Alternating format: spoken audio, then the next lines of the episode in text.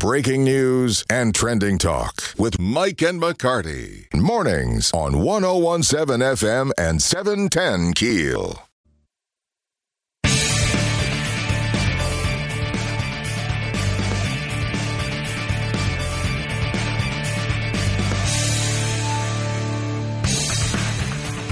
One zero one seven FM seven ten Keel. Mike McCarty, and on the Jack Spring Electric Newsmaker Hotline, Lieutenant Governor Billy Nungesser, the man with the greatest job in the world. If if I had any name recognition, man, I would run. I'd, I'd run for your job. well, wait till I'm finished. Yeah. oh, you don't have to worry. You've got a great job. We uh, we just wrapped up. Uh, I think, from what I can gather, a very successful Mardi Gras season. Uh, Shreveport Bossier record crowds. Yeah, I, I think we're going to see record crowds when all the numbers in statewide. Um, we anticipated this uh, after the Rose, the Macy's and Rose Parade, seeing traffic to our website, bookings skyrocketing all over Louisiana and I think having the queens and and the representative from every part of the state, the young lady from Shreveport representing Shriners Hospital, ce- celebrating 100 years of that incredible hospital, um, but talking about all the Mardi Gras all over the state, uh, interviewing all over the country and the world at the Rose Parade for three days uh, prior to that parade, really got people excited about coming to Louisiana okay, the the parades in New Orleans, there were there were a lot of concerns about security, but crowds still showed up to the Crescent City this year, huh? It really did, but you know we've got to get a grip on it. Um, and and you know I'm very outspoken. Uh, they they arrested 19 people, and they let took their guns and let them go home. One with a loaded machine gun. If someone comes to your house and you have a loaded machine gun and not a special permit, you go to jail. This person was carrying it on the street, and they let him go home. Um, that's why they got a crime problem. They don't put anybody in jail, mm. and um, and until that stops, and the DA and the judges uh, crack down, the same people are committing crimes over and over. Don't spend any time in jail till they kill somebody. Billy, uh, you know when I when my boys were young, they're grown men now, and but when they were young, it was nice to take a, a weekend getaway to New Orleans and take them to the the aquarium and and to the World War II museum and to, and to the the park and the zoo. I would be if I were a parent today with young children, I would second guess that weekend getaway. Is that going to be devastating for New Orleans? It already is. You know, I, I hold my breath every day, waiting for one of these famous restaurants to say we've had enough. Um, we've got to make a change quickly. There's several clubs that are operating down there that doesn't attract uh, the crowd we want down there. Um, you know, every now and then they'll run out of those clubs and start shooting people. Um, we've got to we've got to clean it up, and um, you know that's why we made an attempt to have legislation passed to make it a state park or a special state historical district and manage it with a new board uh, set up with people that live and work there to make sure we clean it up and make it safe. There's not enough voters down there. Um, they've got to realize it's important to a state asset. Um, and, and, and if people quit going there, it's going to affect tourism for the whole state. And that's why I'm so proud of, of our team all over the state, the tourism folks from Shreveport, all the way down to Morgan City, Houma, that helped us promote Mardi Gras, family friendly, safe, affordable Mardi Gras in every corner of the state. And despite uh, the problems in New Orleans, we're seeing visitors come to every part of Louisiana. Well, you've got to have strong leadership. You've got to have strong city leadership. Chicago just recently, voters uh, have elected to make a change, and you know, I don't know, maybe it'll happen in New Orleans, and, and we'll get somebody that's going to be uh, proactive in in getting a handle on crime. Because as New Orleans goes, goes the state of Louisiana. Absolutely, and you know, uh, they did get enough signatures for the recall. They are certifying them now, and if things go as they should uh, there'll be a recall election. Hopefully, the governor will call it sooner rather than later, because uh, I don't think we could. Uh, you know, the, the city is in in in in a, in a spiral spin, and it's not good. And uh, with all the positive things going on in Louisiana, we surely need a shakeup in New Orleans to change things. Billy, let's turn our attention to one of the other things for the spring that makes Louisiana so exceptional. It's our crawfish. And I'm going to make a public confession today that I I'm, I'm not eating boiled crawfish right now because you know I've been uh, uh, home on medical leave with a sling, I have a sling on my arm, so I don't want crawfish juice on my sling. So I got some craw- I got some crawfish tails, and and and the package said Boudreaux's. So I thought, cool, this is Louisiana. I get it home, it ain't. It's No. it's this fake Chinese bullschnoggle. W- What what makes it real Louisiana crawfish? We got to look for that, don't we? You really do. Let me tell you, they, they've gotten really smart, and they've bought in names that sound Louisiana, sound Cajun, um, and you know it's a big thing right now. We're asking people to ask when they go in a restaurant, is it Louisiana? Is it local?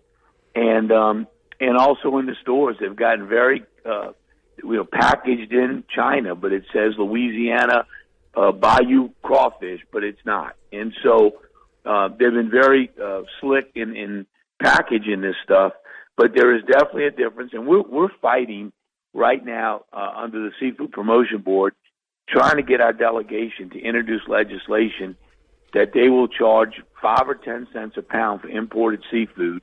That will allow them to hire thousands of inspectors because right now we inspect less than five percent of that seafood coming in the country, and some of it is rejected because it's grown in unsafe conditions. Mm. So if you saw where this stuff was grown, you surely would eat it. Yeah, so we want the federal government to do their job and inspect more. I've I've seen products like s- s- hot sauce that, that has Louisiana in the name, and it's it's it's bottled in New Jersey or something. It's they're they're trying to capitalize on our good name, Lieutenant Governor.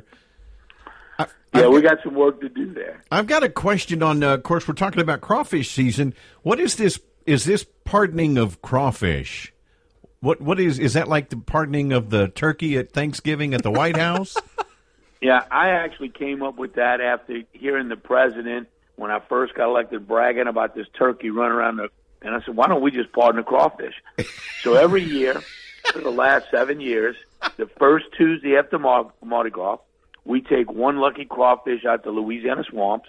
We give him a police escort to a location. this year it was in Breaux Bridge, and and we pardon him and let him live his life out in a state park while the rest of his family gets boiled alive. Wow. Mm, wow. And- and Ouch. It, it, it brings a lot of attention to an incredible industry. A lot of men and women. We've got over a thousand farmers in Louisiana produce more crawfish than anywhere in the world. Breaux Bridge is the crawfish capital of the world. So we were able to have a school escort that crawfish down to the riverbanks. We pardoned him, uh, ate some crawfish, and uh, and celebrated the incredible season we have in Louisiana that uh, that brings those mud bugs uh, out the ground.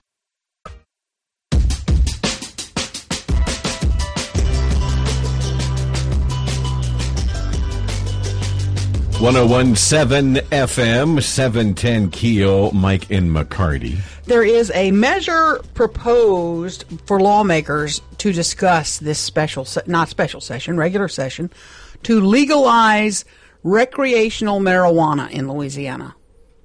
Let's um, look at Colorado and see how well it's worked there. It's not going to happen. I mean, I you know, a for effort. It, it's been tried over and over again. um, You know, but it, but at this time it's uh, Representative Candace Newell of New Orleans. Her bill would decriminalize, decriminalize possession and distribution of marijuana, and it would put a regulatory system in place, including a sales tax.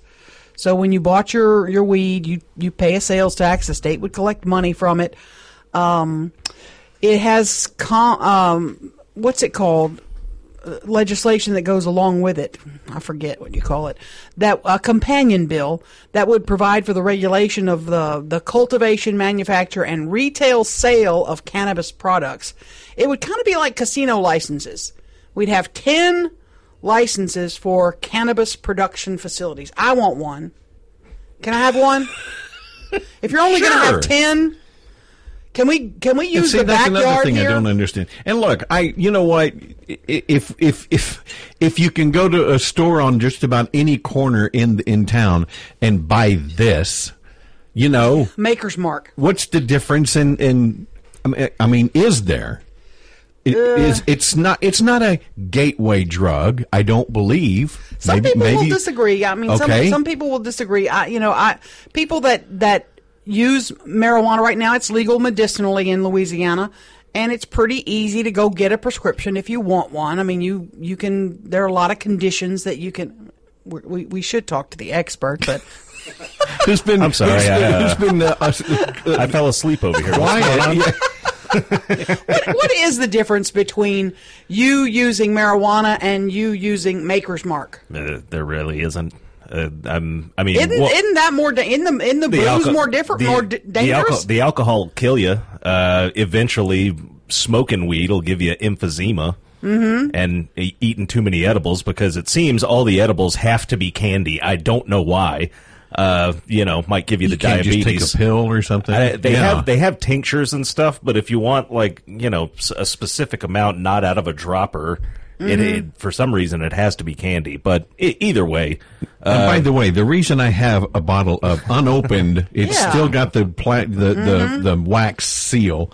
Um, a client brought it back one day after a session here. Nice. I, I, yeah, I had a recording session with a client, and he Okay. came back and, and, and brought me a gift, and I thought that was very nice. But let me ask you, Ruben, and we're running out of time here.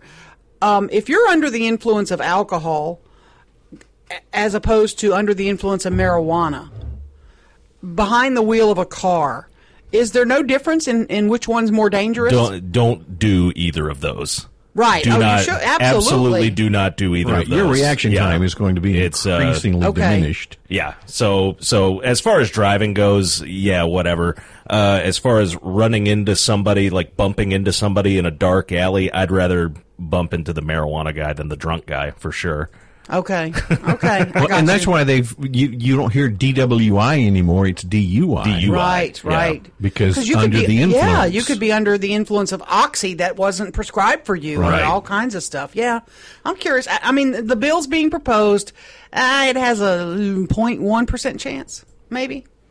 Yeah, it's it's not it's not going to happen. DOA. Yeah, and the reason I bring up Colorado is because uh, there's studies that have shown, and I don't have any in front of me, I can't quote specifics, how production has dropped. Yeah. In the state of Colorado, uh, as far as the workforce, I mean, it's it's literally they've had a decrease in in production. People are staying home eating chips. Or uh, we've got some storms coming into the area, some possibly severe.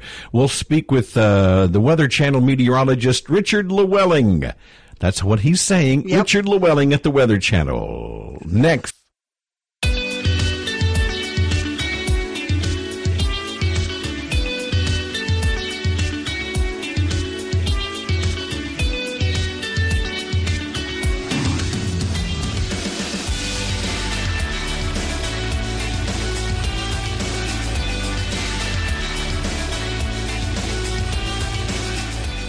One zero one seven FM seven ten Keel, Mike and McCarty. By the way, we do have some storms heading into our area uh, later this morning, and then also this afternoon. We'll speak with uh, meteorologist Richard Llewellyn from the Weather Channel coming up here in uh, just a few minutes. Absolutely, and we're working on that. Uh, if you if you missed uh, the Billy Nungesser, we're working on a post for KeelNews.com.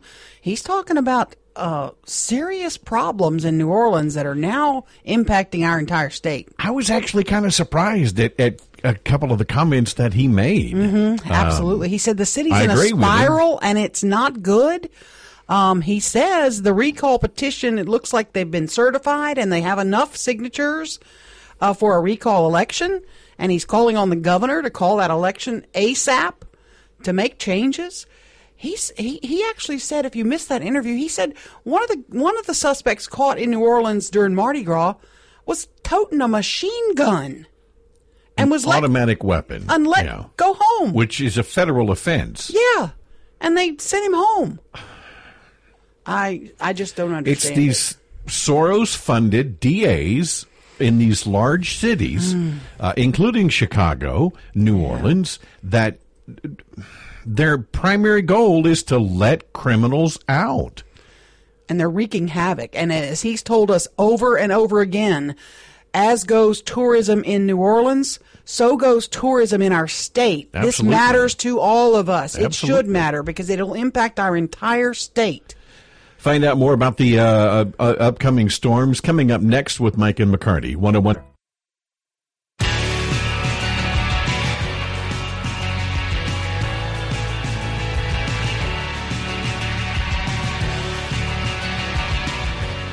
One zero one seven FM seven ten Keel. Mike and McCarty on the Jack Spring Electric Newsmaker Hotline. Meteorologist Richard Llewellyn from the Weather Channel joining us this morning. Uh, Richard, how worried should we be about these uh, storms coming in? Uh, I think we should be pretty concerned about uh, the event that's going to happen uh, tonight. It looks like this is going to be a pretty uh, nasty uh, regional severe weather outbreak that we're going to be dealing with here. Storms will start to fire up uh, late this afternoon uh, between Abilene and Dallas, and then they will start to march eastward as we head into the late afternoon and evening hours. And it looks like uh, by the time they get to us here in the Arklatex, it's probably going to be, you know, a uh, late evening, overnight type of an event for us here, as uh, we could see some stronger storms that will try to develop out ahead of the main line a little bit later on this afternoon and this evening. But the bigger show, I think, is going to be during the uh, evening and overnight hours tonight, and then by three, four o'clock tomorrow morning, everything should be off to the east. But uh, we've got all modes of severe weather today. Uh, we were looking at potential of uh, damaging winds greater than 75 miles per hour with some of these uh, stronger thunderstorms that'll come through. Hail greater than two inches in diameter. The hail threat is greatest just up to our north. It looks like from about Dallas and Tyler uh, up to about Texarkana, and just clipping the northern end of northwest Louisiana, north of Shreveport, north of Interstate 20, looks to be about where the greater chances of two inch hail or greater is going to be. And then, of course, all of us are in this large area with the uh, potential for isolated uh, tornadoes, and there could be several tornadoes that could be long track. Right now, our Torcon value is showing a 70% chance of tornadoes for northeast Texas, northwest Louisiana, and southwest Arkansas. Okay, when the tornado activity and and you'd say overnight, that's frightening. People are sleeping. They they're not going to realize what's going on. What are some things we should do now? Be ready. Uh, make sure you have your cell phone charged and make sure you have the alert notification on on your cell phones. Uh, you may want to leave the radio and TV on tonight too, just in case um, you know warnings are issued. It, it's going to be one of these nights you're going to be sleeping with one eye open, unfortunately, because these are going to be some nasty storms as uh, they work on through here. You know, we're looking at you know timing these storms out probably between uh, 8 p.m. and about 3 a.m. tomorrow morning is when the worst of the weather is going to be rolling through the Arklatex. I think by daylight tomorrow, everything is over toward the Mississippi River and moving on over into Mississippi at that point. But, you know, we're going to have uh, several hours where we're going to be dealing with the potential for severe weather, you know, and it just gets underway. It, it'll be forming probably about 3 o'clock this afternoon, probably west of Dallas, and then probably getting into Dallas and Waco around their evening commute this evening, and then it will just march eastward. And you know, probably eight nine o'clock tonight is when we'll start to see the beginnings of this here in uh, Shreveport itself. We're going to drop into the, back into the 40s too uh, behind this storm. Looks like I, I was thinking maybe that cooler weather was behind us. No, we still have a chance to see some uh, cooler temperatures, especially for overnight low temperatures. We've got a beautiful weekend coming up. I mean, tomorrow is going to be spectacular, even though it will be a little breezy tomorrow. Uh, we're going to see temperatures tomorrow in the upper 60s, and we'll be in the mid 70s uh, for Saturday and near 80 on Sunday. Uh, so a couple of cool nights coming up. We've warmed things up again next week, and it looks like by the time we get toward uh, Tuesday night and Wednesday is when we're going to see our next chance for showers and thunderstorms. And I think we're going to start to see some cooler temperatures. In fact, much of the country, we'll try to cool off again one more time uh, before I think we are one and done with the uh, potential for any more cold weather. We see here in Shreveport uh, as we move into late next week and the uh, next weekend coming up, daytime temperatures in the low and mid 60s and some nighttime lows coming back down into the 40s again. And it looks kind of wet and stormy too as we uh, look on out into late next week and the weekend too. Looks like we have several days of uh, good chances for showers and thunderstorms. So uh, you know we're going to be moving more into a kind of a wet and unsettled weather pattern with some cooler temperatures as we head toward mid month. We're talking with Richard Llewellyn with the Weather Channel. Richard, can you tell us, uh, just kind of look forward into our, our spring and summer? Are we in for a, a mild uh, spring, summer, a, a hot, brutal summer? What are, what are we looking at? Can you can you tell us? Well, it's it's looking like you know we are trying to transition uh, into a more of a neutral phase in regards to you know, whether or not we have a, either a La Nina or an El Nino type year coming up, you know, and it looks like uh, we're going to probably end up going into a neutral phase as we move toward, you know, the, the late spring and early summer. If that happens, you know, it looks like we will probably end up with just a, you know, a normal hot summer coming up for us. You know, tropical activity will kind of dictate, you know, how much rain we get, you know, because normally, normally here lately, it's been, we've been having these long, dry summers that we've been dealing with. So tropical activity will dictate what type of precipitation chances we're going to get later in the summer. So, you know, I think that's where probably where we're going to be ending up. You know, it looks like spring will be dealing with these off and on showers here probably through March and April. We get toward May, we start to dry things out and then and then it's just dry and hot as we move into June, July, and August like we normally see. Okay, Richard. So I think that I'm sorry. One more thing. Um, when oh, I got to back the truck up just a minute. When you talked about 70 mile an hour winds earlier, yeah, that can do some damage too. It can it can blow some shingles off. It can blow some trees down. We need to be aware of that as well. Correct? We sure do. In fact, uh, we'll probably see uh, some uh, power outages as well as a result of those straight line winds that we'll get uh, with the storm. I don't think this is going to be a classical type deal where you see these, uh, you know, there may be one or two supercells that try to form out on the head of the main line, but it's looking like this is probably going to turn out to be more of a squall line type of deal where we just see a line, a line of just intense winds out in advance of the thunderstorm complex that roll through later tonight. So that could definitely cause some issues with power outages.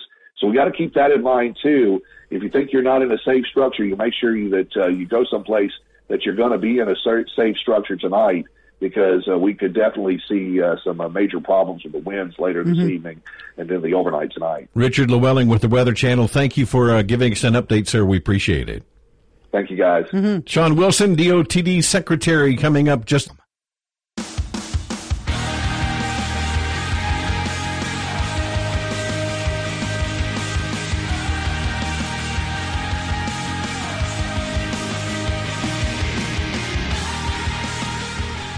1017 FM, 710 Keel, Mike and McCarty. Richard Llewellyn is a just a joy to talk to. Oh, and I'm not being sarcastic. He's no.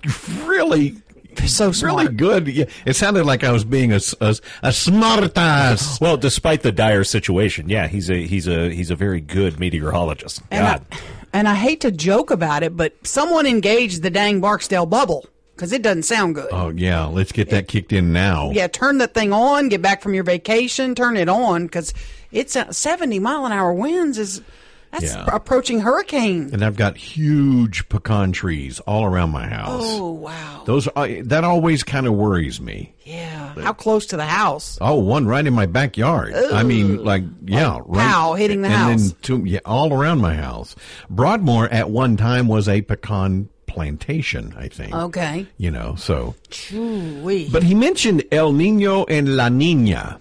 Okay. Okay. Yeah, what's the difference? Well, according to weather.gov, mm-hmm. El Nino and La Nina represent opposite extremes in the southern oscillation. The ENSO cycle refers to this will clear it up for you.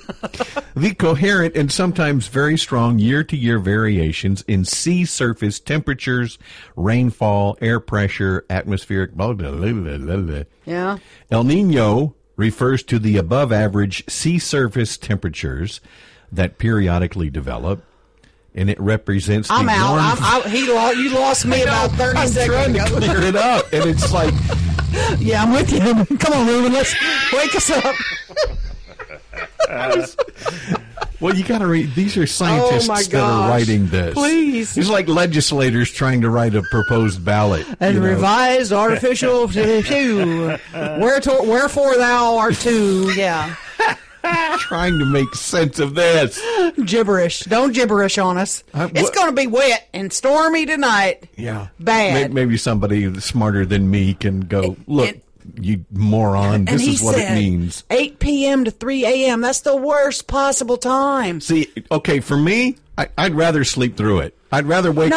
up Friday morning and have the sun shining and be a No, I beautiful want day. to know if I need to get my behind in the bathtub. I'll figure I, I'll need to know when the tree hits the roof. Yeah, exactly. And you're gonna have to jump up and get a chainsaw. And don't chainsaw. You, you're you're not you're not fit to chainsaw anymore. What are you talking about? You're not fit Love to my chain- chainsaw. You're gonna you're gonna hurt yourself. Why not?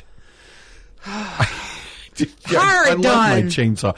I, I look. I have gotten to the point in my life, and and fortunately able financially to go. You know what? I ain't fooling with this. Mm-hmm. Yeah. I, there's somebody that knows much more about it than I do. There's chainsaw guys with better backs. Okay. We went and bought a new dishwasher. Okay. yeah.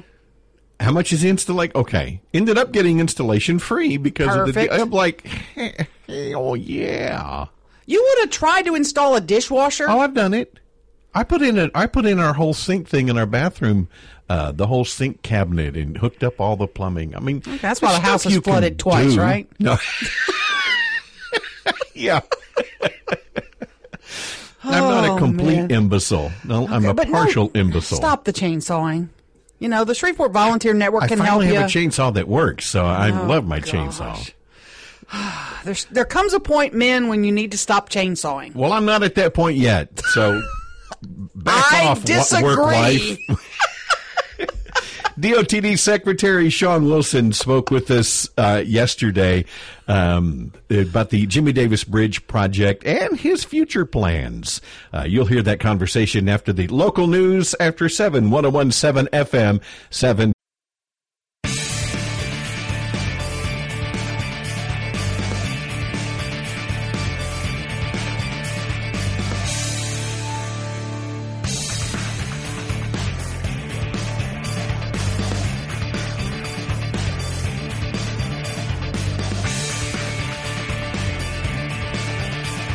One zero one seven FM seven ten Keel Mike and McCarty little uh, program change. We'll do uh, talk with Shawn Wilson coming up at seven forty. Yeah, if you missed that, I've, I completely mixed up my, my schedule for this week. I, I think my medication is kicking in too late. So, and I promised Alan Jackson the seven ten time slot, and he could we couldn't do it yesterday because of the lieutenant governor. So he agreed to come in today. So thanks for being here. Thank you for having me, as always. Dr. Alan Jackson, Shreveport City Councilman. Uh, you guys have had a, a busy couple of weeks. It's been exciting, to say the least. It hasn't been boring. Well, kind of a kind of a split vote, kind of a little bit of contention with regard to the appointments. Let's walk through um, your director of council affairs. Tell us about R.J. Johnson, who he is, why he was your selection. So first and foremost, let me take a step back, and I was really, really excited about the open meetings laws coming to fruition. Um, I think having those interviews in the public setting um, was really, really good. You know, so I, I had some concerns with that, uh, as I mentioned before, but we got so many phone calls, so many people were able to participate and watch those interviews that I was able to get a lot of feedback as to which candidate um, the public thought, you know, did an excellent job. Um, for me, um, it was only two candidates that, that had actually had already done the work. Um, meaning was um, worked as a legislative assistant before. Um, that was R.J. Johnson and that was uh, Miss Washington. So those were definitely my top two. Um, and I just feel like R.J. Johnson did a slightly better job in his interview. So majority of my vote was simply based on how they performed in the interview interview process and looking over their resumes. Was this done too fast? That's the that's the criticism. Uh, were background checks done? Do we know enough about the fo- the folks that have been appointed? Um, are there issues with regard to that? So I don't think it was done too fast. And, and, and for those who are familiar, with corporate America, typically um, most entities do not have the money to do professional background checks prior to a selection process. So usually um, candidates apply, they get selected. Um, once we make a recommendation, then that's when that company would invest into a background check. So that process is going on now. Um, keep in mind, um, we use HR for this entire process. Um, so HR will run the thorough background check um, and let council know if, if they find anything. Okay.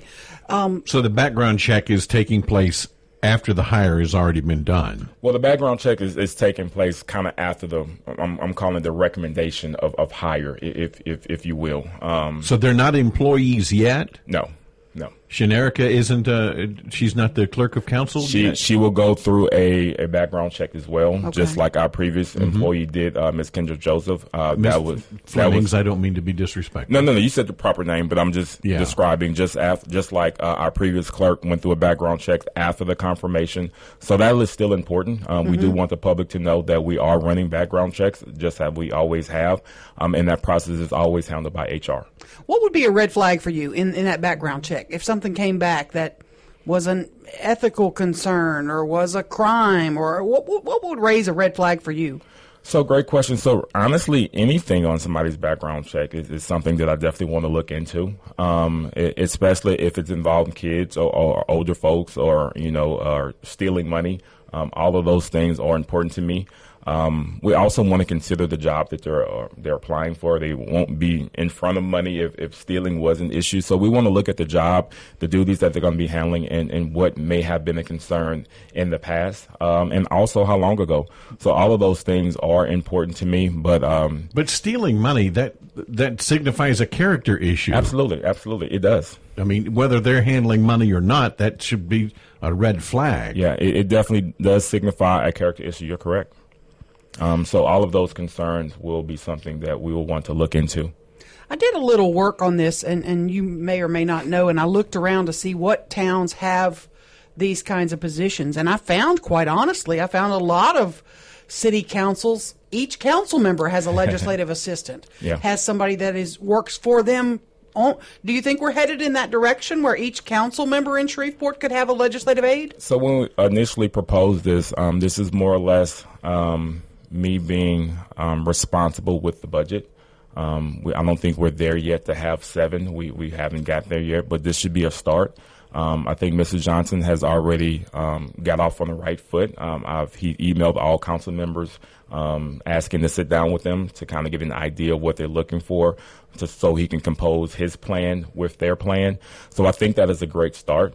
Um, as we move forward, we'll see the workload. We'll see how successful um, this, the council can be with one person in that role, and then we'll make some decisions going forward. But first and foremost, we want to be responsible to the budget, and we also want to make sure that this position is working for all seven council members, um, and that's going to tip over into the public. The public should see a change. Uh, it should be an obvious difference. Um, because we want to be respectful to their tax dollars as well. Well, and, and you bring that up when you say being responsible to the budget. Kudos. I, I, I- hope that effort is genuine. It is. But what about like we you know we can't pay police officers. We're we're adding council staff. Uh, but we can't. We've got a 13% pay raise from one-time funding that it's not sustainable. What What about issues? How are we going to address issues like that? It's a great question. So all of this kind of ties into into hand. So when when you when we talk about what we do with the budget, um, you can't just continue to save money if debt is piling up. That's important. That's our initial mindset, you know. And, and I do a lot of financial literacy classes. Saving when you have debt is not the answer. You have to figure out a way to cut down debt or increase revenue. The only way we increase revenue is by bringing more jobs in or finding a way to have outside people come to Shreveport to spend money. So those are two things at the top of our list. And this position is designed to help with all of that. When we think about outside jumps coming in, the first thing we look at is who's marketing Shreveport? You know, and, and mm-hmm. why? Is that negative or positive? We have to be able to change that around. Um, I, I'm hoping media buys into that mindset that if you live here, if you're part of media, we have to do a better job of selling Shreveport. You can say that's the mayor's job, and and I would agree. But in the spirit of social media, you have citizens in here that have over a hundred thousand followers. So now it's everybody's job. It's everybody's job to convince every single person here that Shreveport is a good place to live. You know, when we, we had a actor come into town and just immediately there was a spark of hope.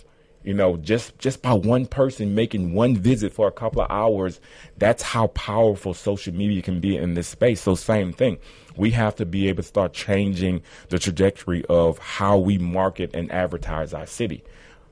And you're talking about 50 Cent coming in, Absolutely. touring Millennium Studios and Absolutely. uh, what, what is- Independence Stadium and Independent- Stageworks, I think. Right. Yeah. Mhm. But I'm also talking about just a regular citizen feeling good and proud of Shreveport could be that spark. That's how important it is. We can't just rely on the mayor's administration um, to be that spark. We have to start creating those things for ourselves. So, number one, this position, I've heard you call it a PR position, but number one, we have to inform the masses. We have to let them know that there are people in place that not only care about the city, they care about you, and we want to promote good things that's going on with Shreveport because once we save Shreveport, everybody benefits. If you have a business and we save Shreveport, we bring more people in, that business generates money. I don't care what sector you're in, the private sector, the health sector, bringing in more people, everybody wins. We got to take a break. Can you hold on with us? Absolutely. Talking mm-hmm. with Dr. Alan Jackson, Shreveport City Council with Mike and McCarty, and we'll be back after this break. 101.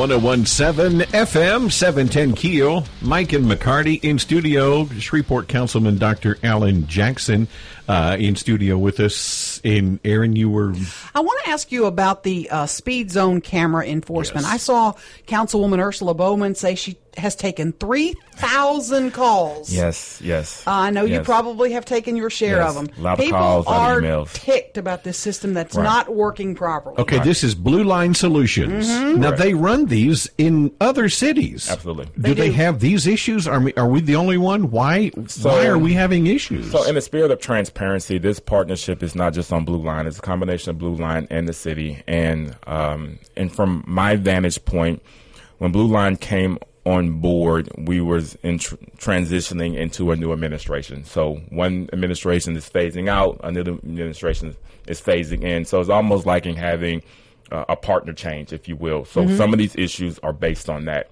A lot of the issues are based on the times. Um, Blue Lines didn't set the times. The city of Shreveport set the times, and and the times were set based on what was already there. So Blue Line simply came in and enforced what the original school zone times were. So these school zone times, seven to nine, two to four, has always been in place.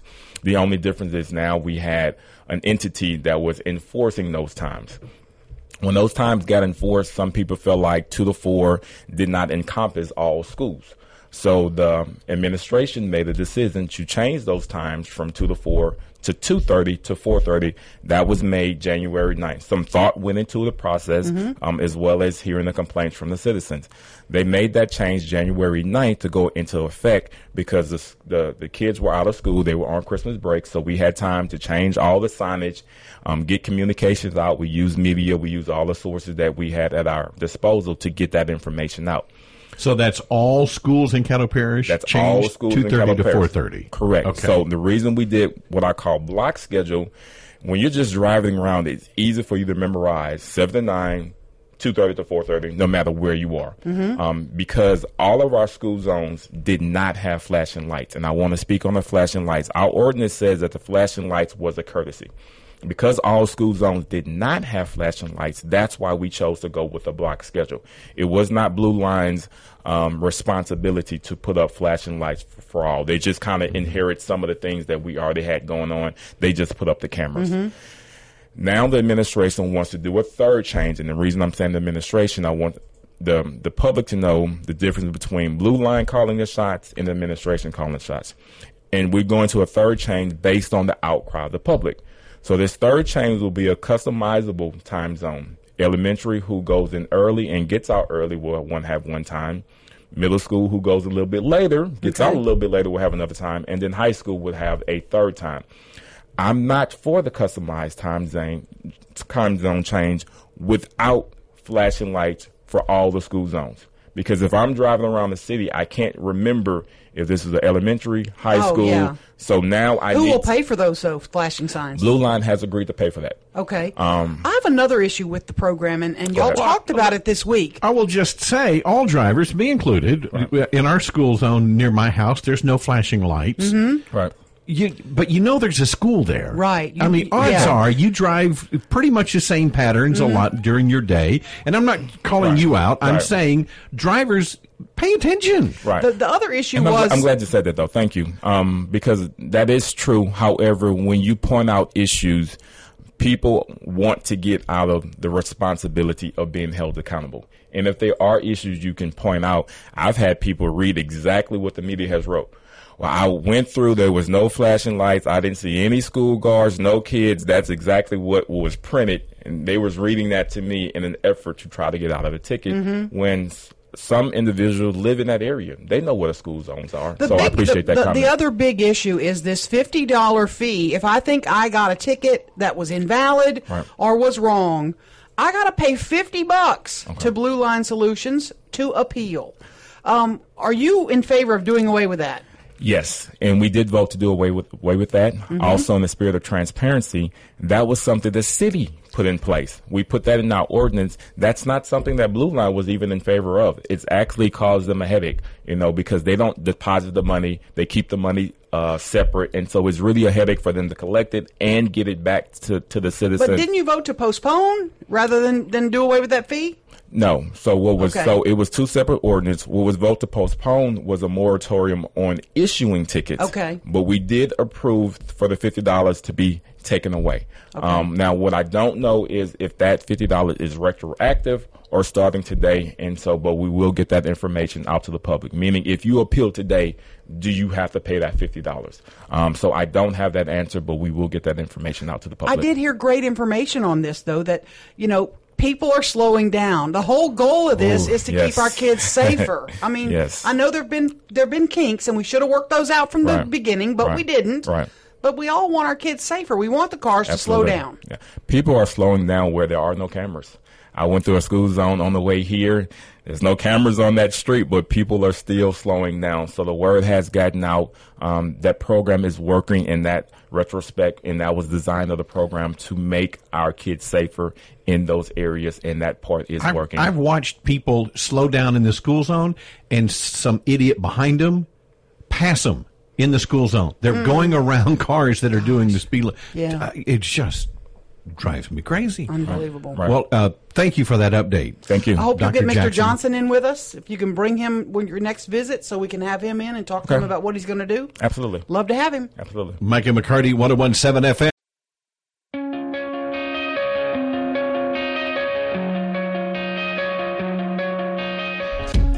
One zero one seven FM seven ten Keel Micah McCarty. Yesterday, I talked. I told you about.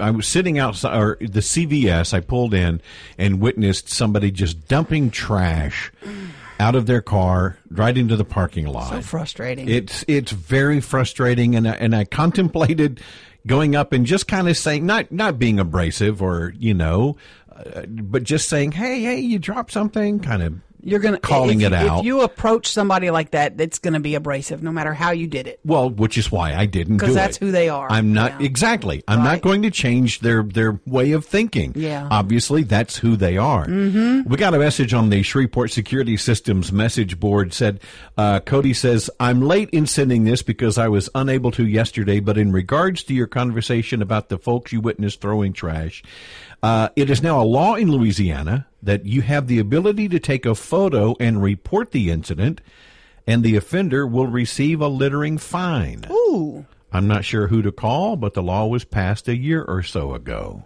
Oh, that's cool. I actually thought about letting them see me take a picture of their car. Mm-hmm. Again, you know, you're not going to change somebody that does that. Yeah. That's that. what That's how they think. So Hmm, okay. Anyway, there apparently there's a law. We can take a picture. That's very cool. I don't know who you send it to. we will figure that out. Yeah. We'll figure it out. Absolutely. DOTD Secretary Shawn Wilson spoke with us yesterday about the Jimmie Davis Bridge project and other things. Hear that conversation next with Mike and McCarty. 1017 F.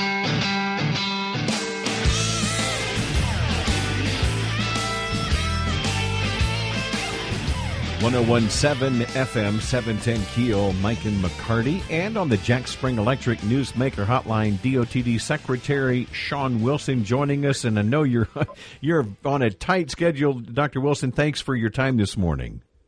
Happy to be here. Thanks for the invitation to visit with you today. Yeah, your last three days as Secretary of DOTD. Uh, I know you're on the way you out, nailed it. but you are. You nailed uh, it. Yes, you you are. Um, open. They opened the bids for our Jimmie Davis Bridge and the Linear Park yesterday. Whopping numbers popped out. Were you stunned by how high? And can you describe what what, what you learned? Look, I am never stunned by what we see in this very volatile market. Um, we knew it was going to be more than what we anticipated. Uh, in full transparency, we were looking at about 225 to 230 million is what we thought that we would see. But remember, we don't bid these projects or we don't price these projects like the contractors do. We rely on the contractors to give us the prices that they get from industry. And so being so significantly higher than uh, where our estimate was, we've had that all along. I mean, these types of overages have come in for the last six to nine months, if not longer, uh, but not on big projects because we don't let these kinds of projects that often. Um, I will tell you, I don't see that there's going to be um, any reason for these prices to come down anytime sooner. Um, and as you all know, uh, Aaron, we have talked about this bridge for far too long, and I want to do everything I can to try and close the gap. And that's the governor's commitment. That's my commitment. I know that's uh, Senator Peacock's commitment. Uh, we have worked with him for years on this, and we are too close to not cross the finish line. So, where do you get the extra um, money? You, you two twenty five. The bids came in at three sixty. Where's the extra money coming from? You got it in your back pocket on the way out? Oh, I wish I had it in my back pocket, but listen, there's there's resources available. Um, remember the bipartisan infrastructure law that Senator Cassidy and Congressman Carter uh, helped pass uh, is providing us about a billion dollars for bridges over the next five years. Um, those are real resources that we can allocate a percentage of that uh, to this project because this project is going to take about five years to build. The reality is I can't use all of it on that one bridge because of our huge bridge needs all across the state. So that's going to be a part of the solution. Um, I think we're going to have to work with the governor and the legislature to try and get some additional capital outlay. I think there's an opportunity to get some additional um, surplus money that's available. Um, and again, there's opportunities for us in the future to get what's called redistribution. Recognizing that we do big projects all the time, we haven't let any in this market like this. We have an ability to cash manage and manage those expectations with a firm commitment to get these projects done. That's what we've done all across Louisiana, and that's what we will do for uh, this particular bridge. Okay. Go ahead. Talking with Dr. Shawn Wilson, DOTD Secretary. Dr. Wilson, I, I'm I like this idea of this linear park. I think it's something unique. I think it could be a positive thing for our area. But I'd like to see some some proposed drawings or some plans. Is there some way? Do you have any of those published that people can get an idea of what we're looking at?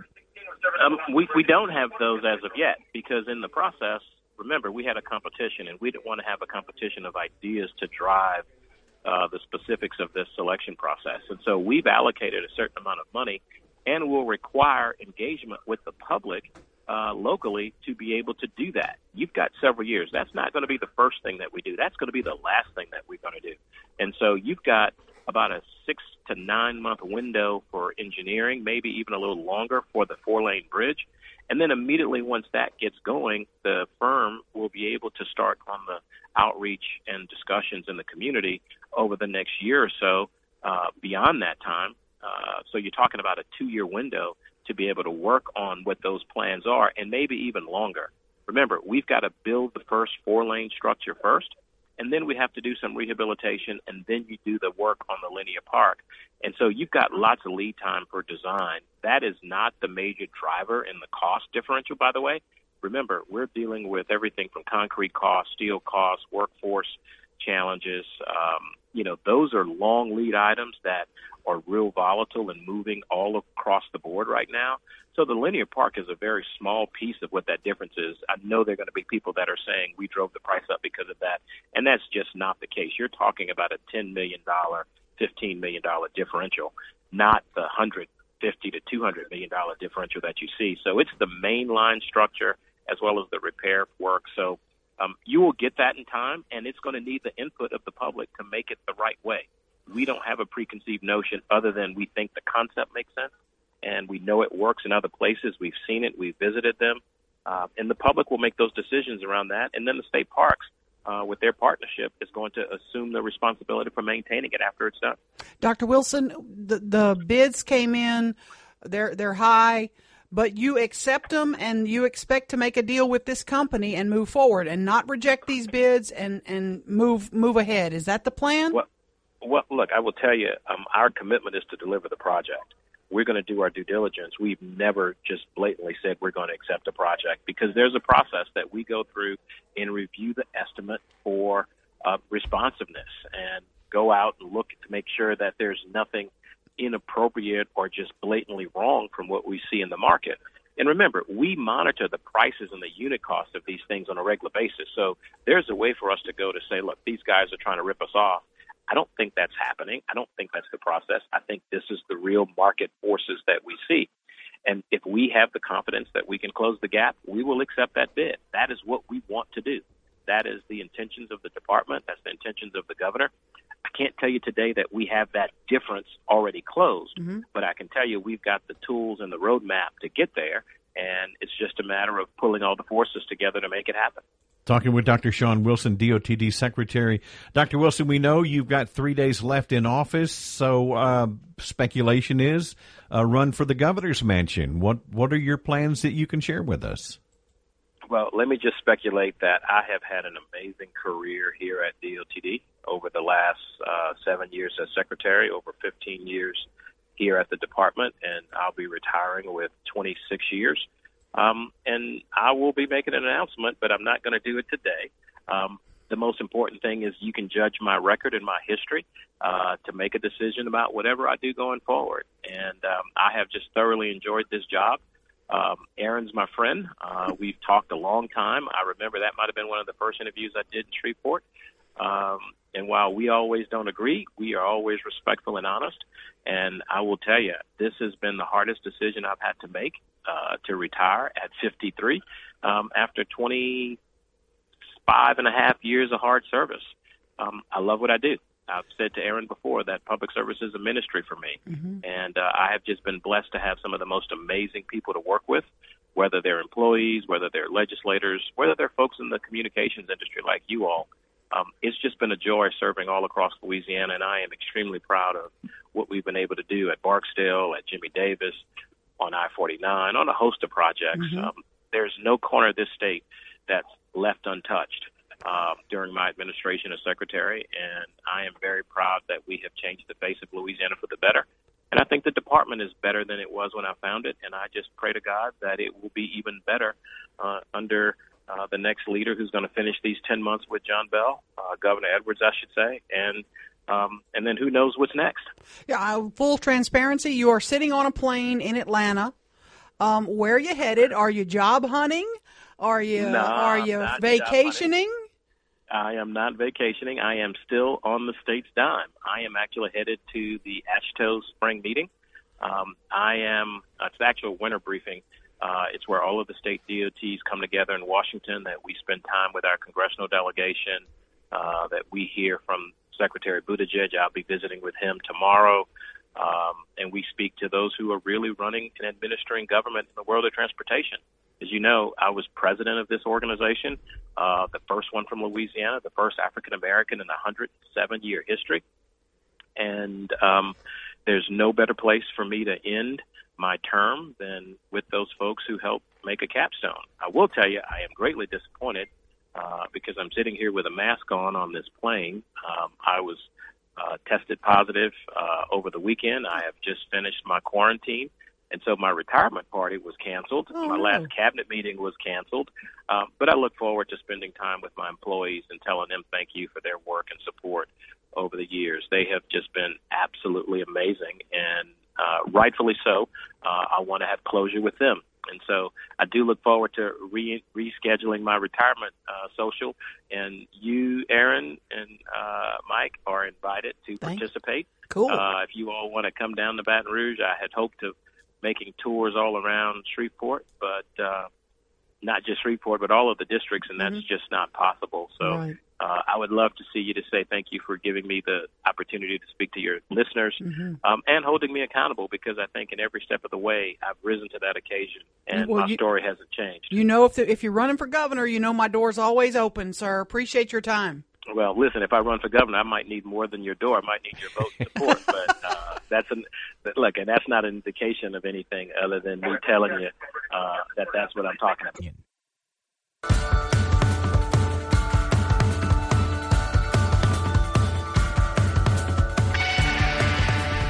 1017 FM, 710 Keel, Mike and McCarty solving the world's problems.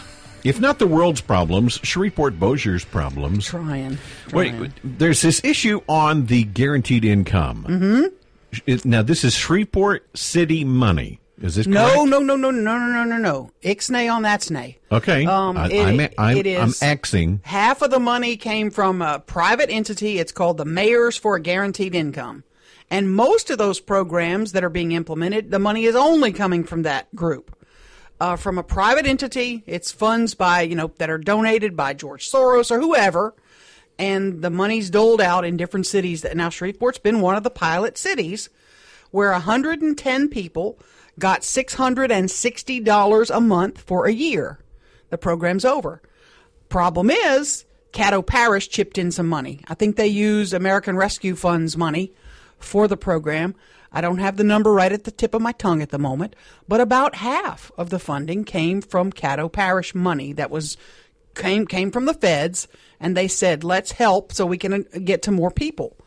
And so 110 people have been getting $660 a month for a year. Um, no And this is not, they're, if, even if they're already receiving welfare funds. Yes. They can Yes. still get this on top of this that. was on top of that. The whole goal was, you know, if they're on public assistance, they're still fighting poverty. They're still struggling to get out of poverty. The the hope was you use this money to perhaps go to school, to learn a skill, to to advance your career some other way. But the data is not yet out. Uh, I think that perhaps the United Way was administering the program here, and they're going to be doing, you know, follow up interviews with everybody that got the money but now it's up to our mayor to decide. I mean, this was all implemented by Adrian Perkins. Now it's up to our mayor to decide do we try to keep it going? Do we try to do it another year? Um, I'm following up on it. I'll ask for more information. Uh, you know, you got to show me the data. You just can't keep giving people money for free and hoping they're going to do better. Mike and McCarty, 1017 FM, 710 Keel.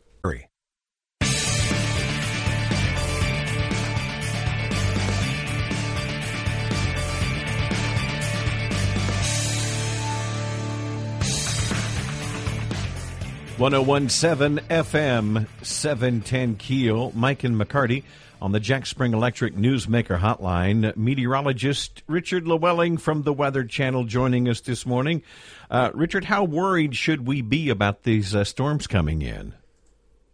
Uh, I think we should be pretty concerned about uh, the event that's going to happen uh, tonight. It looks like this is going to be a pretty uh, nasty uh, regional severe weather outbreak that we're going to be dealing with here. Storms will start to fire up uh, late this afternoon uh, between Abilene and Dallas, and then they will start to march eastward as we head into the late afternoon and evening hours. And it looks like uh, by the time they get to us here in the Arklatex, it's probably going to be, you know, a uh, late evening, overnight type of an event for us here, as uh, we could see some stronger storms that will try to develop out ahead of the main line a little bit later on this afternoon and this evening. But the bigger show, I think, is going to be during the uh, evening and overnight hours tonight, and then by three, four o'clock tomorrow morning, everything should be off to the east. But uh, we've got all modes of severe weather today.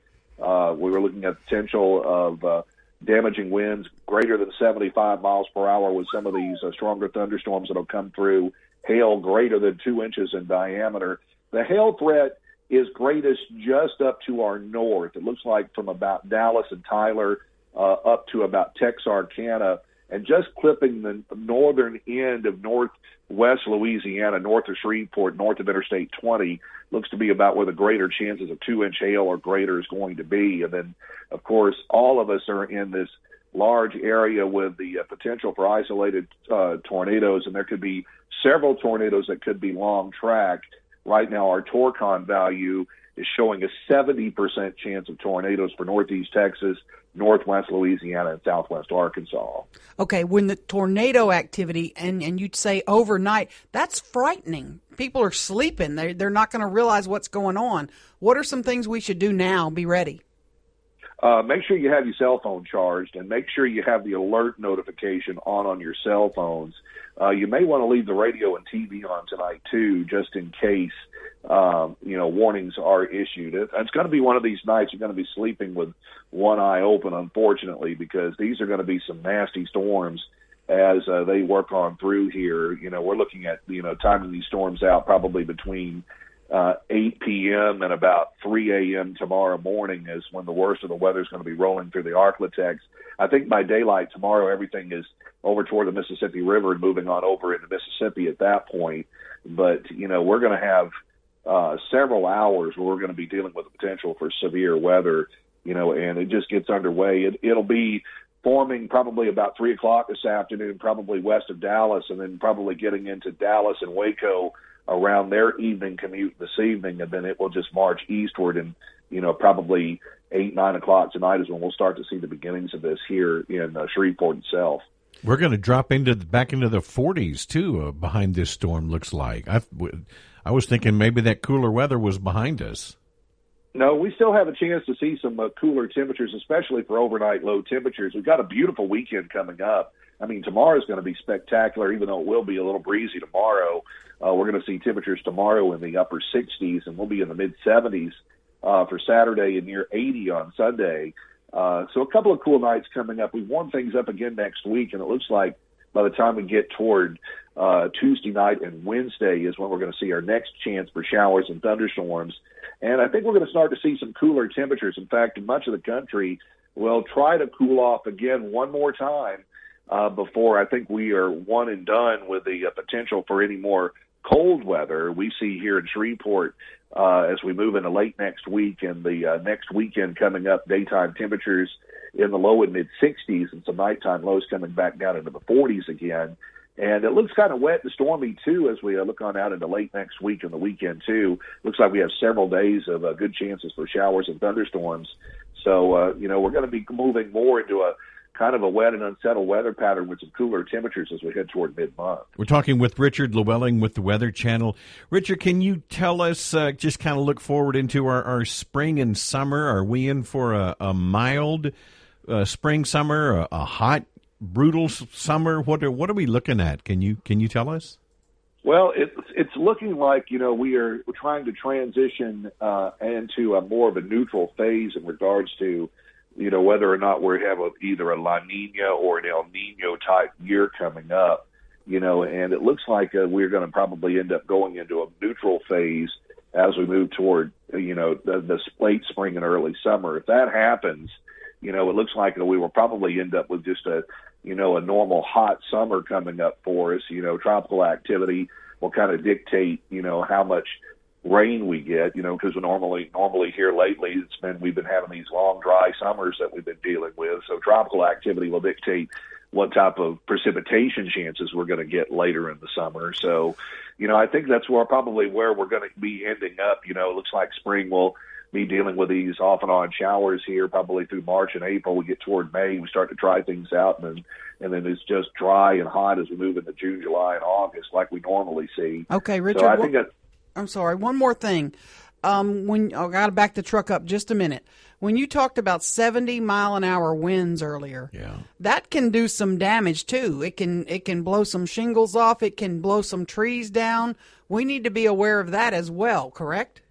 We sure do. In fact, uh, we'll probably see uh, some uh, power outages as well as a result of those straight line winds that we'll get uh, with the storm. I don't think this is going to be a classical type deal where you see these, uh, you know, there may be one or two supercells that try to form out on the head of the main line, but it's looking like this is probably going to turn out to be more of a squall line type of deal where we just see a line, a line of just intense winds out in advance of the thunderstorm complex that roll through later tonight. So that could definitely cause some issues with power outages. So we got to keep that in mind too. if you think you're not in a safe structure, you make sure you, that uh, you go someplace that you're going to be in a safe structure tonight because uh, we could definitely see uh, some uh, major problems with the winds later this mm-hmm. evening and then the overnight tonight.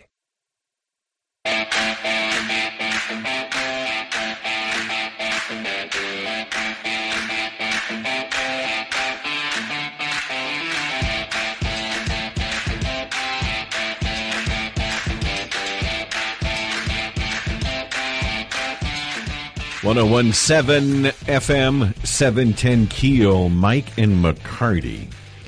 Big issue going on right now. Huge. This is. but there is uh, there is legislation being proposed now on whether or not marijuana should be legal as recreational use in the state of Louisiana. Mm-hmm. Yeah, they've, they've done it before. It's not the first time, but there's now a bill uh, before the session that kicks off in April that would um, decriminalize the possession and distribution of marijuana. It would also in, put in place statutory regulatory system and sales taxes for the sale. There's also companion legislation that would set up um, the the beginning of ten growers. So there would be ten growing licenses across the state. Um, Uh, does it have a chance of passing? Probably not. It's probably not going to pass. We have a poll up at keelnews.com right now. Do you support recreational marijuana use in Louisiana? Let me click on it right now. 62% say yes. So if you disagree, you probably need to go vote because there's a right now people are like, yeah, so I'm okay with it. I'm good with it. I don't I don't know I don't know if I have feelings strongly one way or the other. I mean, do you, Mikey Pooh? Strong feelings? No, I don't mm-hmm. because I I don't think we we talked about this earlier this morning. I don't think marijuana is what they call a gateway drug, leading to um, harder, more serious, you know, drug use. Mm-hmm. Uh, but then there are some who says it, that it might be. We got a message on the Shreveport Security Systems message board because I commented about uh, Colorado, how production has actually gone down in Colorado mm-hmm. since marijuana became legal, and and somebody said, well, yeah, and meth use has actually gone up in Colorado. I wonder why. Ruben said it was the cartels. What? Yes. Uh, the, well, I mean, anywhere you have big marijuana farms that are privately owned, unless you hire an army to guard them, the cartels are going to come in and uh, take over. Really? Yeah. I mean, and with the cartels comes harder drugs, you know, crime, all that. So the cartels so raid the farms and take them over? Yeah, and happened. kill you. That has happened. That has most certainly so, happened. So the Smith family, instead of growing, you know, cabbage and corn, now they're going to grow marijuana and so they they they they plow up 500 acres and start a marijuana farm right. legally. They went yeah. through all the per- permits procedures. Mm-hmm. the cartel just is going to come over and come in and say well, this is ours now? Unless you hire security. Wow they just take My it mouth over. Is agape. I, I'm, and they reap your. Are we not they in reap America anymore? The cartels are a very, very, very serious problem as far as you know, even legally growing marijuana. Yeah, I mean, if they they see it's like, okay, this guy has all the proper paperwork, that means we don't have to watch out for the police. We're going to come in and strong arm them out of their business, basically. Okay. So me, did they say, "Oh, we're going to buy this from you"? You can you can sign this contract or like they did Frank Sinatra if back. You want to keep the, your feet with yeah, the Tommy Dorsey Orchestra. yeah, yeah, it's uh, yeah, it's. Ruben, let me ask. They you, don't ask nice. Let me ask you a question yeah. about about um, recreational use of marijuana. If I get a license to be your recreational grower, and I put my marijuana in a jar and then Mike is growing it illegally in his backyard or on his patio, and he puts it's his in mar- a bedroom under uh, under lights. He puts his marijuana in a jar. What's the difference? I mean, is it is is illegally grown marijuana any different than legally grown? Uh, I mean, no, uh, no, not really. I mean, it, it, that all depends on like the seeds you use and how you grow it, and what, there's different you know. variations, right? Right. You if can... you're growing hydroponically, if you're growing from the dirt, if you're, you know, all, all that kind of stuff varies in to what the end product is going to be. Okay. There will always be an illegal marijuana Oh yeah, industry. Oh yeah, there's always going to be a black market for everything. I Okay. mean, you know, for legal stuff, I can go get a black market, you know, DVD player right now. But will it be cheaper? Will illegal marijuana be cheaper, or is it going to be cheaper if it's the legal weed? Uh, But the- like bl- like DVDs, okay, you, br- you bring that up. If you go get a black market DVD, um, chances are the quality isn't going to be as good. No, no, no, You know? and and yeah, in a lot of cases, uh, in a lot of cases, what's being put out there, from what I understand, illegally, is stuff that's rejected from the dispensaries in legal states. Ah, so it's junk marijuana. Right. And, and I want to clarify this because we're running out of time.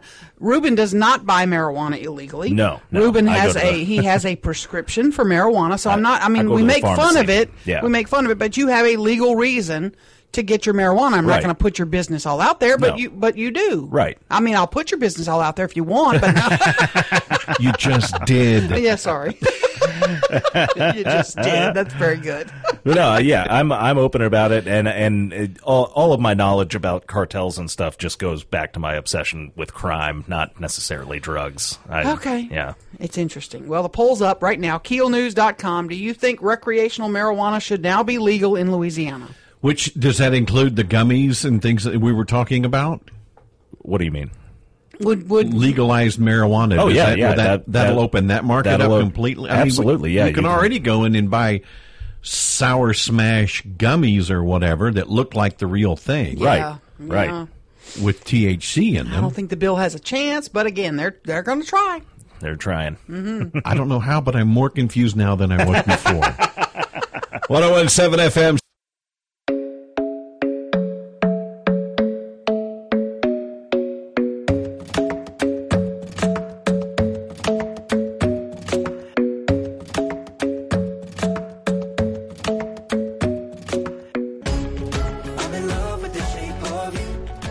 One zero one seven FM seven ten Keel, Mike and McCarty. We were a discussion on legalizing marijuana in Louisiana. Uh, Shreveport Security Systems message board. Uh, some of you guys are hilarious. Uh, we did get uh, a, a message that says, "I live where it's legal. You can smell it everywhere. Your car while driving." All over apartment buildings. I'm all for people having choice for themselves, but I should not have to have my kids exposed to this everywhere. Would it be like uh I mean I would I would assume the non-smoking ordinances would uh, apply to to that as well. Yeah, I mean you if think. you can't fire up a Marlboro, you shouldn't be able to fire up a doobie. Right, right, exactly. It, you know, I, it's not going to pass. I, you know, it's they've tried it in Louisiana before. Um, you know, we'll see. We'll see what happens. I mean, you know, lawmakers are not likely to move it forward. It's going to, I think, the Criminal Justice Committee first, and you know, we'll see what happens. What's the what's the infamous Highland tape? Oh, I don't know. Ruben, do you know we had a message that says Ruben needs to get a black market VHS player so we can hear about the infamous Highland Oh, tape. the uh, Oh, the VHS tape that I caught at one of the high, that I still don't know what's on it. Oh yeah, yeah. That's it. That's it. I, I, it dawned on me. I was like, squirrel. what are we talking about? Oh man. Oh gosh, Mayor Cantrell. I want to talk about Mayor Cantrell. Don't ask me why, but uh, when we come back, Mike and McCarty, one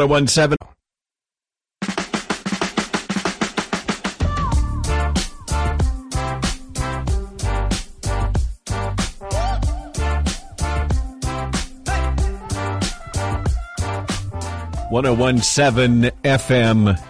710 Keel, Mike and McCarty. Okay, I saw a report that talked about the uh, recall effort. Mayor Cantrell, I need you to give me an update. You're much smarter than I am. uh, that said they've come to an agreement. Now, does that mean that they're uh, they're agreeing not to go forward with the recall? What does this mean? No, it looks like, uh, and this is from Secretary of State Kyle Ardoin. They've reached a consent judgment. It's kind of a lot, a lot of legal gibberish about the proposed mayoral recall. Now, the lieutenant governor told us yesterday they had enough signatures uh, to force a recall election. I'm not certain that they have completely certified it yet, but um, what this agreement does, according to uh, Secretary of State Kyle Ardoin, it shows the number of qualified electors in New Orleans. They agree now, both sides, that the number of voters is 224,000, down from a, a 249,000 number that they had earlier, that the Cantrell camp was saying, hey, it's 249,000 voters, so you need a certain percentage of that, whatever it was. I'm, okay, I'm so they're sure. saying those are the number of, of registered voters in in New that Orleans. district. So, right, Okay, in the city okay. of New Orleans. Not that they have them on the petition. No, no, no. That's the number. And you need, I forget the percentage. You can look it up, Google it real quick, but you need a certain percentage to force a recall election. So this means because the lower, the number is lower, you don't need as many signatures on your petition. Okay. Which means Ah. the petition could then be certified and you could force the governor, the governor could, would then be forced to call a recall election. And remember, the recall election is not, um, it's a yay or nay. Do you support recalling the mayor of New Orleans? Right. Yes or no? And if it if folks say no, then she's not recalled. Sure, she stays sure. in office. So how many how many signatures do they have now? Do I, you, I do don't know off I the top don't of know head? off the top of my head, and I'm- and, I'm and really- that's part of the problem. Is say they have fifty thousand, you then have to go through each name Mm-hmm. and make sure that person's a registered voter in New Orleans. Maybe they're in Jefferson Parish. Maybe they're you know uh, across Maybe the bridge. They Yeah. died ten years ago. Right. Maybe they they're no longer registered. They thought they were, but they're no longer registered. So it's a big process to go through all that. Now I don't know, you know, who is actually doing that. Is it going to be the clerk of court in Orleans? Is it going to be the Secretary of State? Uh, is it going to be the registrar of voters? I'm somebody with with uh, you know, above my pay grade would would know that. I'm going to look into it today a little bit and see who's actually doing the work on it. Now it's nigh on impossible to actually recall Right. an elected official. It really is. and, and, and this is being illustrated right now of how difficult it is. Mm-hmm. Oh, it's a tough task. And and again, you're trying to recall a mayor who got 60% of the vote. So if you put that back on the ballot, do you want to recall her or not? If she musters enough people to get out to vote, you know, don't recall me, she wins and she stays mayor. Um, if she doesn't win, from what Scott Hughes told us, she's out immediately. I mean, if they vote to recall her, she's out immediately. The governor appoints an interim mayor until an election can be held. Um, and that's why the governor, it would behoove the governor to move on it quickly, because if he doesn't, then the next governor would appoint the mayor. You know, if he puts this on the November ballot, And and odds odds odds are Mm-hmm. I'm not making predictions. Odds are it's going to be a Republican governor. Right. So he's going to, John Bell Edwards will have this all settled before he leaves office. I promise you. Um, I mean, and, and the election will be held in the fall to give him time enough where, you know, if she's recalled, he can put somebody in place and then call the election sometime in the spring. Um, so we've heard they have the required number of signatures. That's what Billy Nungesser told us yesterday. Now, I don't know if he's got some inside info, but he says he's urging the governor to call the election ASAP so that they can move on that quickly and have the actual mayoral election this fall.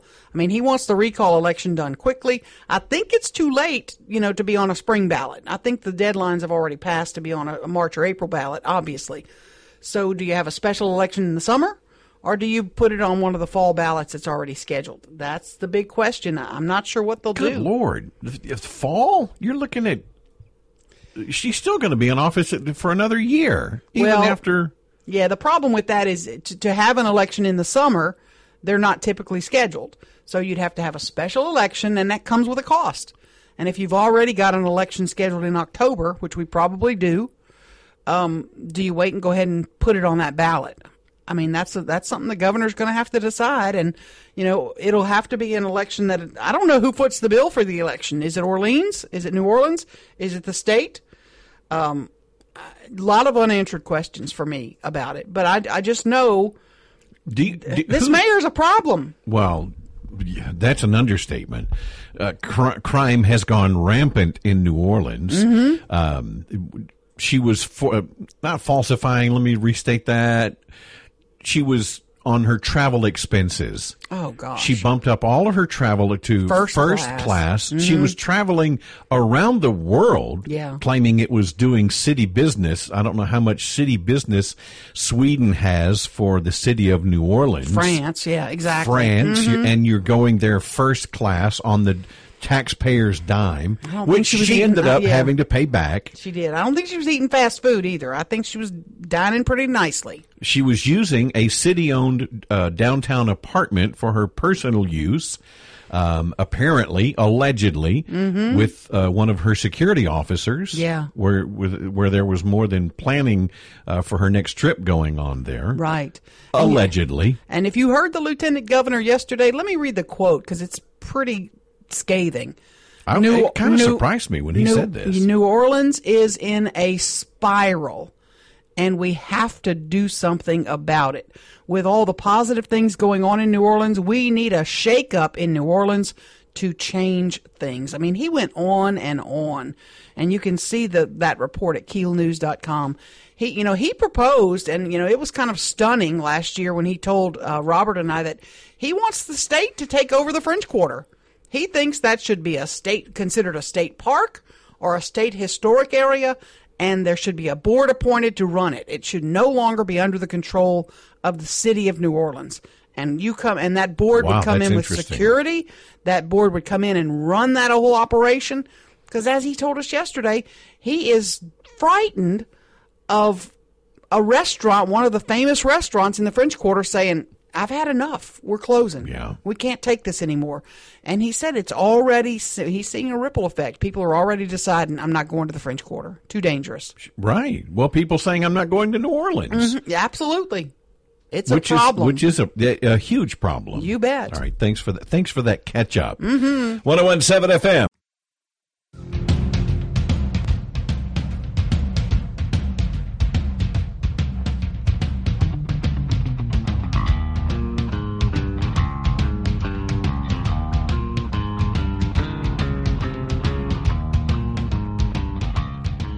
One zero one seven FM seven ten Keel. Mike and McCarty talking about the guaranteed income program in Shreveport. I I I, I was under the misnomer that it was city funding, and it's not. no, it's not.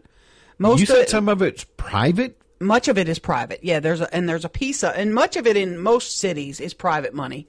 But what happened here is Caddo the Caddo Commission voted to add money to the program to help impact more people, and so there is public money involved. Um, 110 people have been getting $660 a month for a year, and you know they're doing the they're doing the exit interviews, if you will, to find out what changed. Are Has there your life changed? stipulations on the money? Is Oh. there are there restrictions on what you can or cannot spend it on? Um, There weren't. There weren't. So you And can it- buy Nike Nike shoes if you if you wanted to the goal was to try to find use the money to do things like tuition things that would help you get out of poverty. But in new orleans funny we should mention this they used it there for teenage boys. Who who didn't have the requirements were you were not to have a job. not in school no job. What do teenage boys do better than anything in the world? Waste well, money. video games, blow money. Drugs.